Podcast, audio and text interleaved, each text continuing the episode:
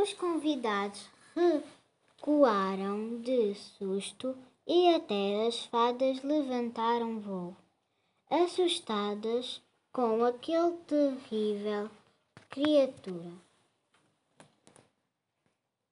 Só o príncipe se apaixonou dela e, olhando-a de perto, viu que tinha um olho azul e outro preto.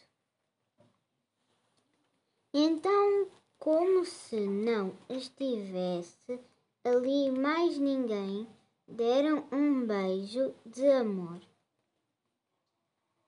E para espanto de todos, o chapéu, o chapéu preto que cobria a cabeça daquela que todos julgavam ser uma bruxa.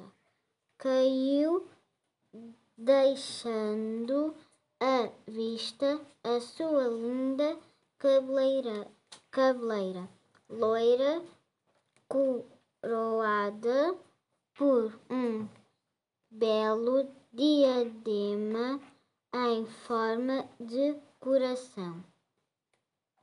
Também o seu manto negro foi levado pelo vento e todos puderam ver que ela tinha um vestido de todas as cores e asas brilhantes.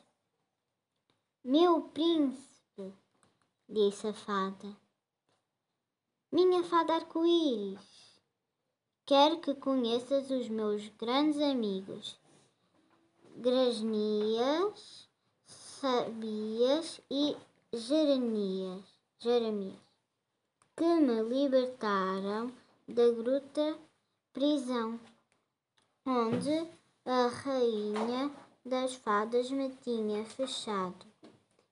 Eles vão ajudar-nos a chegar à lua. Aí construiremos um castelo maravilhoso.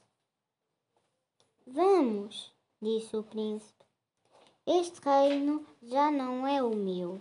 Só tenho pena do meu irmãozinho casado com aquela bruxa que tu lhe arranjaste. Ele saberá transformá-la em fada.